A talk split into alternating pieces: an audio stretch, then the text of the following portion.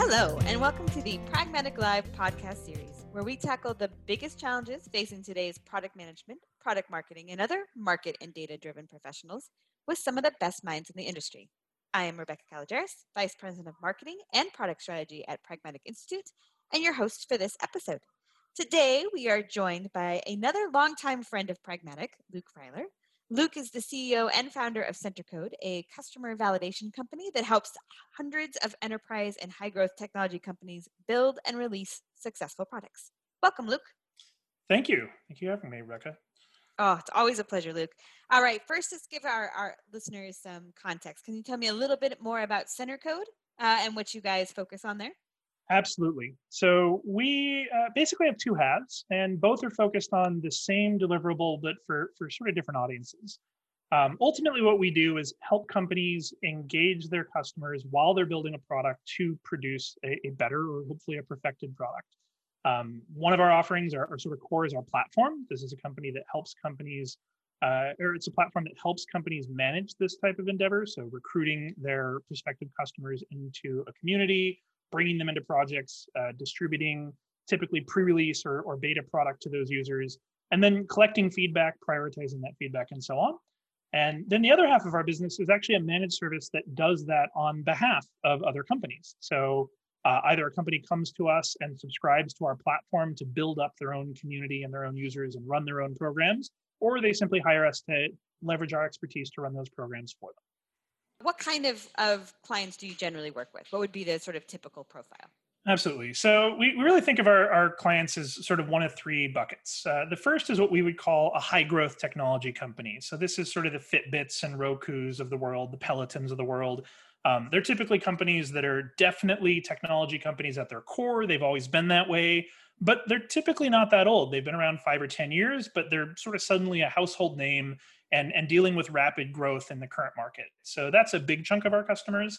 On the other extreme, we have what we call the modern enterprise, which is typically companies that you wouldn't think of as a tech company, but they've become one in recent years. So this is Ford and Citibank and, and Procter and Gamble, companies like that, that are now working their way into all of these technological markets and it's really unfamiliar territory to them. They, they don't really know exactly how to produce successful products with that level of sophistication yet, and, and they're just getting into it, and, and we're helping them. Uh, the third profile is what you would consider sort of the classic technology company. This is companies like Dell and, and Logitech and so on that are the types of companies that have been producing technology for years and years, but the market for technology and, and how technology is sort of released and adopted is very different. So uh, basically the high growth technology companies, the, the classic technology companies, and then the modern enterprise that's, that's basically becoming a technology company. Um, those three are, are really what we look at as our target market today. And are there common well, I mean, let's. Uh, why? What problems are they solving by coming from you, right? So they're trying to bring successful products to market. Are there some common themes or issues either they have with the current process or with their their previous processes they're looking to kind of tighten up and overcome?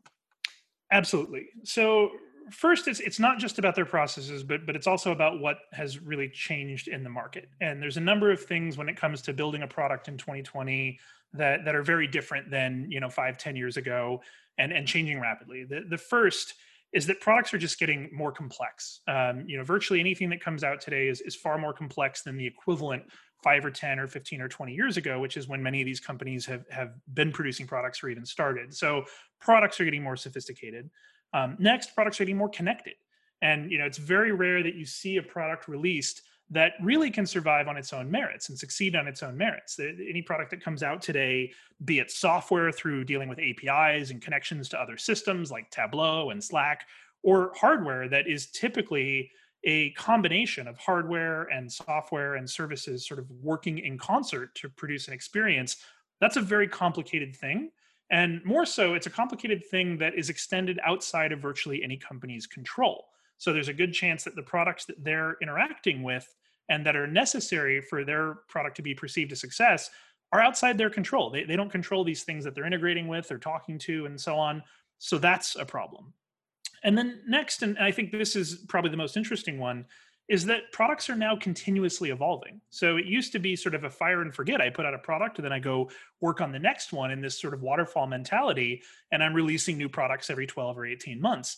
And that's not really how most products work nowadays. If I'm putting out a product today, I'm almost certainly going to be continuously iterating on it. And in part, not only because that's the market expectation and that's what I'm competing against, but also because of the first two items, because it's so complex, there might be problems left over. And because the connected aspect of the product is also changing, those other products are growing and evolving, you have to grow with them. So products now have much longer lifespans, in which case they're, they're going to be iterated on and, and worked on. So so that third sort of continuous piece is, of course, while agile or why agile exists and, and what can't happen there.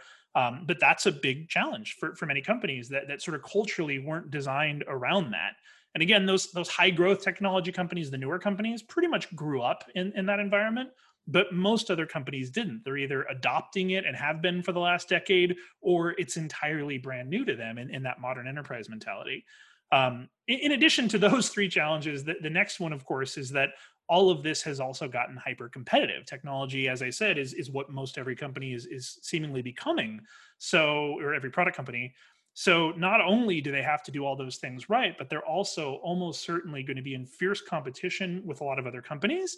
And then on top of that, the way people are buying is changing to where the channels are getting reduced.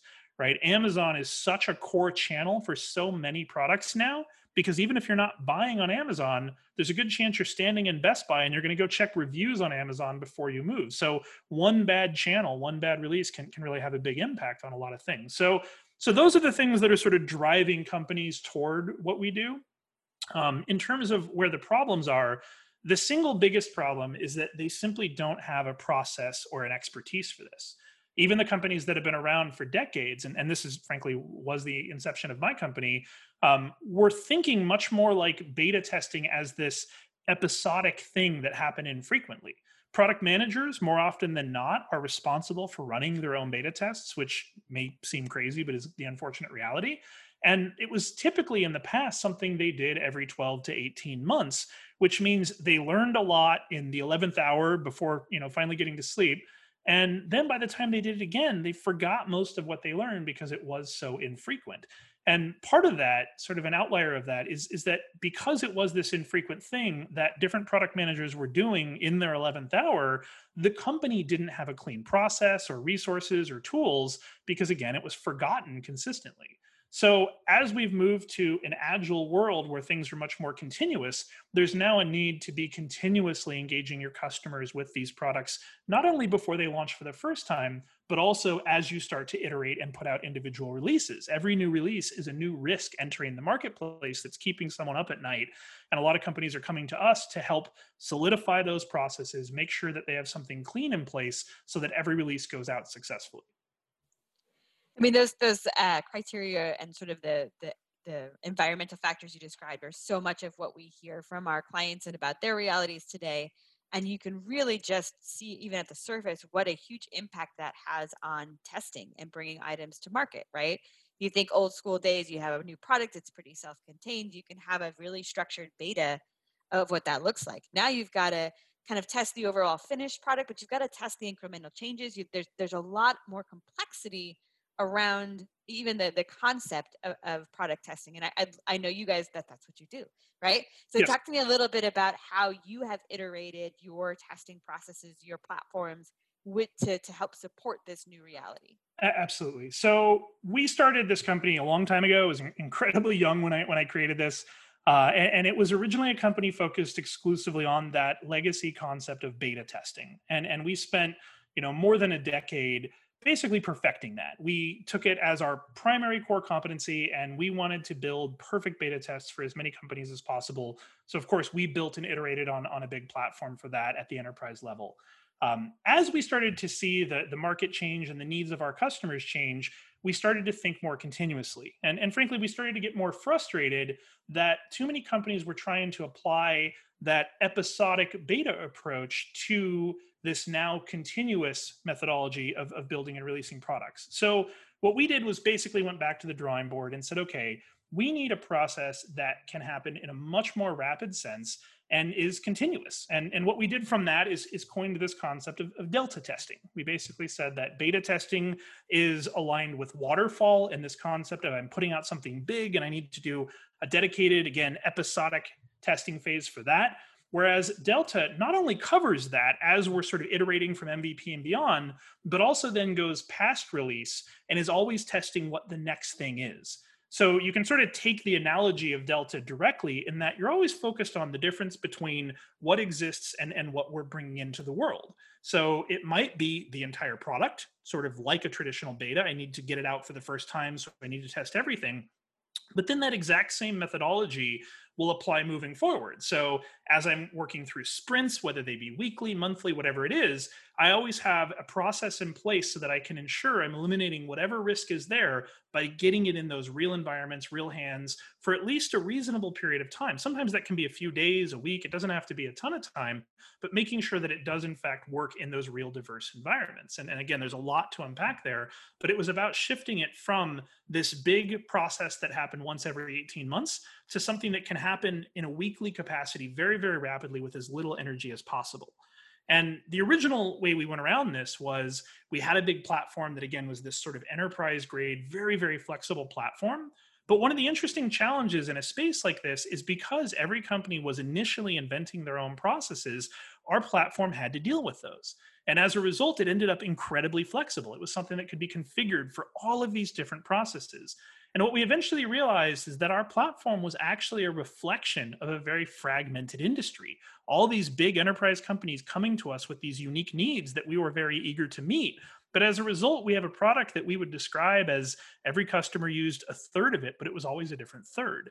And that led us to basically say, okay, the gap here is process. Every company out there is inventing their own process. Many of them are using our platform, but our platform is adapting to the processes. And as a result, they're all forced to create their own.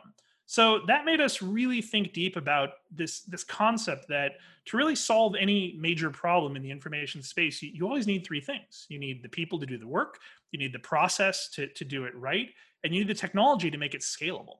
And what we realized is our customers were the people um, we were providing the technology. We definitely thought of ourselves primarily as a technology company, and the result in the middle was this this process gap. But the benefit was, as I described earlier in this call, my my services team was running these projects for years and years. So we had sort of our own built-in test kitchen that was evolving with the times and and really getting the most out of our platform. So what we did was use them as a, a test kitchen to basically create this this framework, this concept of a system that any company could use to not only do great product testing with their customers, but do it continuously with a lot less effort, but with consistent prioritized results. So we basically built a framework that was scalable and adaptable to, to hopefully any company's needs. And it was built on top of a platform that we had already built up. And we then offered that as something that was available for free. We, we sort of open sourced all of the information, all of the knowledge, every lesson we learned. We, we didn't really subscribe to a, a secret sauce mentality. We really wanted this to be a solved problem. And then ultimately, at the end of the day, we would be the technology provider that would provide an ideal solution for it. Now, where we've taken that in the last uh, year or so is we've said, okay, we had this big platform, we built a process on top of it, but you need to know the process. And, and there was that framework concept. What we've done since is said, okay, we've now proven this process over the last few years. We did it internally first, then we had a number of great companies try it, and, and we've certified a lot of companies. Um, we've had a lot of success with it.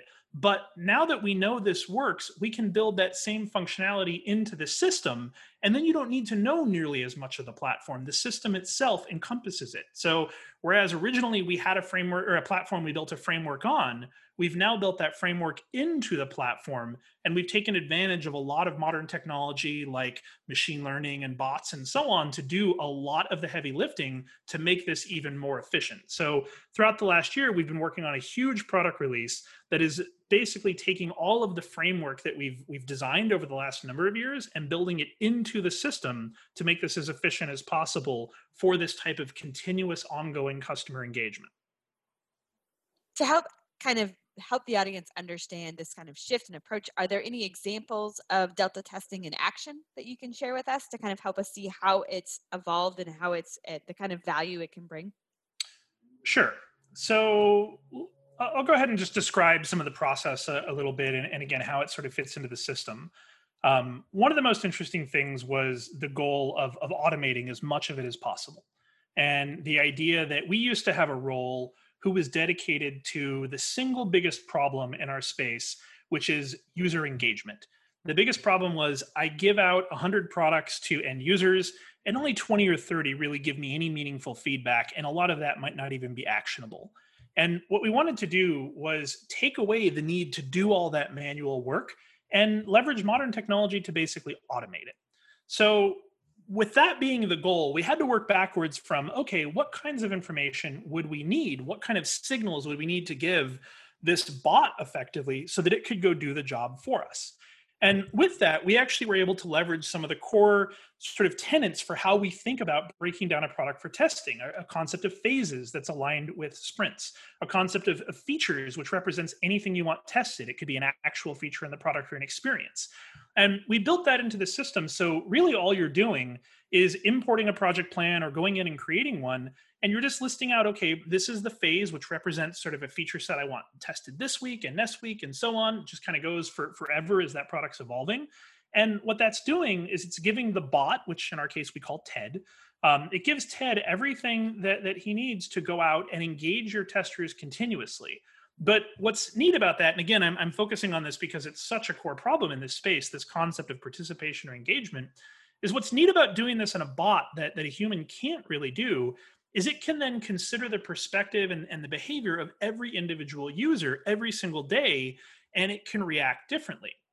So, for example, if a user is more inclined to be responsive to getting a text message than an email, the system can notice that response to that engagement and then lean on that more often for that specific user.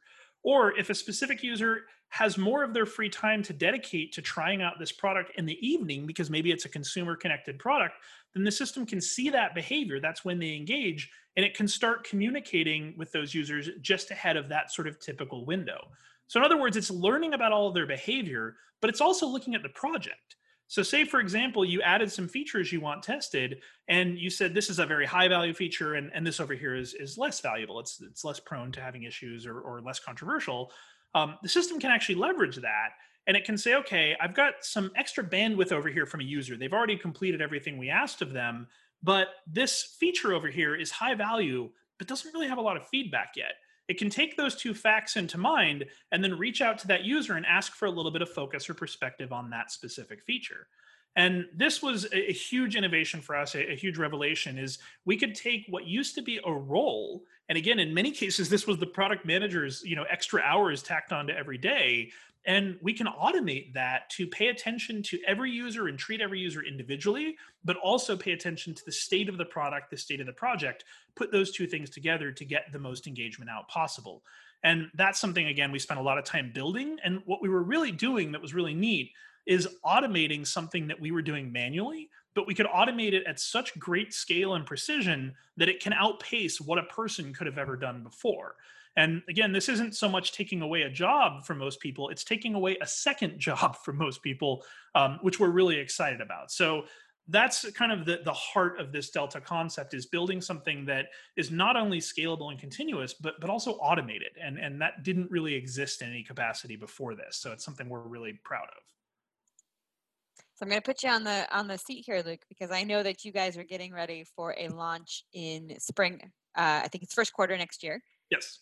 I would like for you to tell us how you're using this approach within your own release. Of course. So um, you know, we we of course have to dog food everything we do, and and funny enough, um, our product managers, of course, uh, do run our projects. But you know, it, it, although I wish most product managers didn't have to run their own tests, um, ours it is sort of the most effective way of them dog fooding what what they effectively create.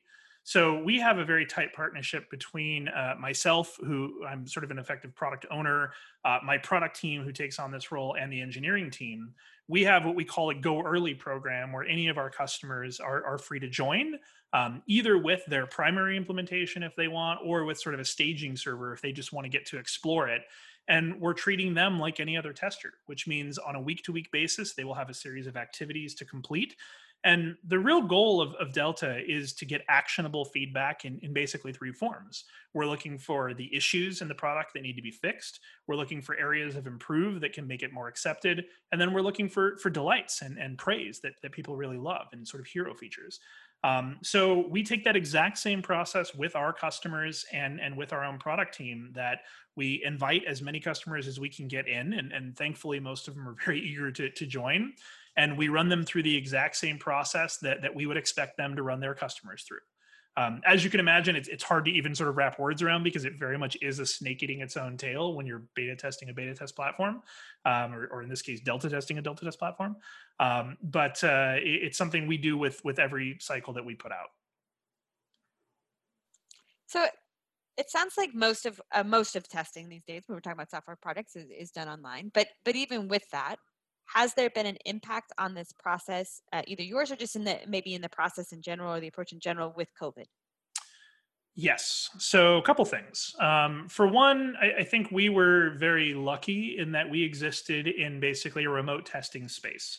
So, uh, our testers were already remote. Um, for the most part, they're typically people who are representative of what the real markets of, of products are. So, um, we didn't have to worry about that. And then we're also very grateful that all of our customers, because we're a SaaS platform, we're able to just go work from home, right? We're, we're pretty much all at tech companies. So most of us ended up working out of our homes for some period of time. Most of us still are. Um, so, so it didn't really impact them in a negative way. In that sense, they were able to just keep doing their job as if nothing changed. Um, on the other side, though, what really changed in their world and what we've seen has, has been very meaningful.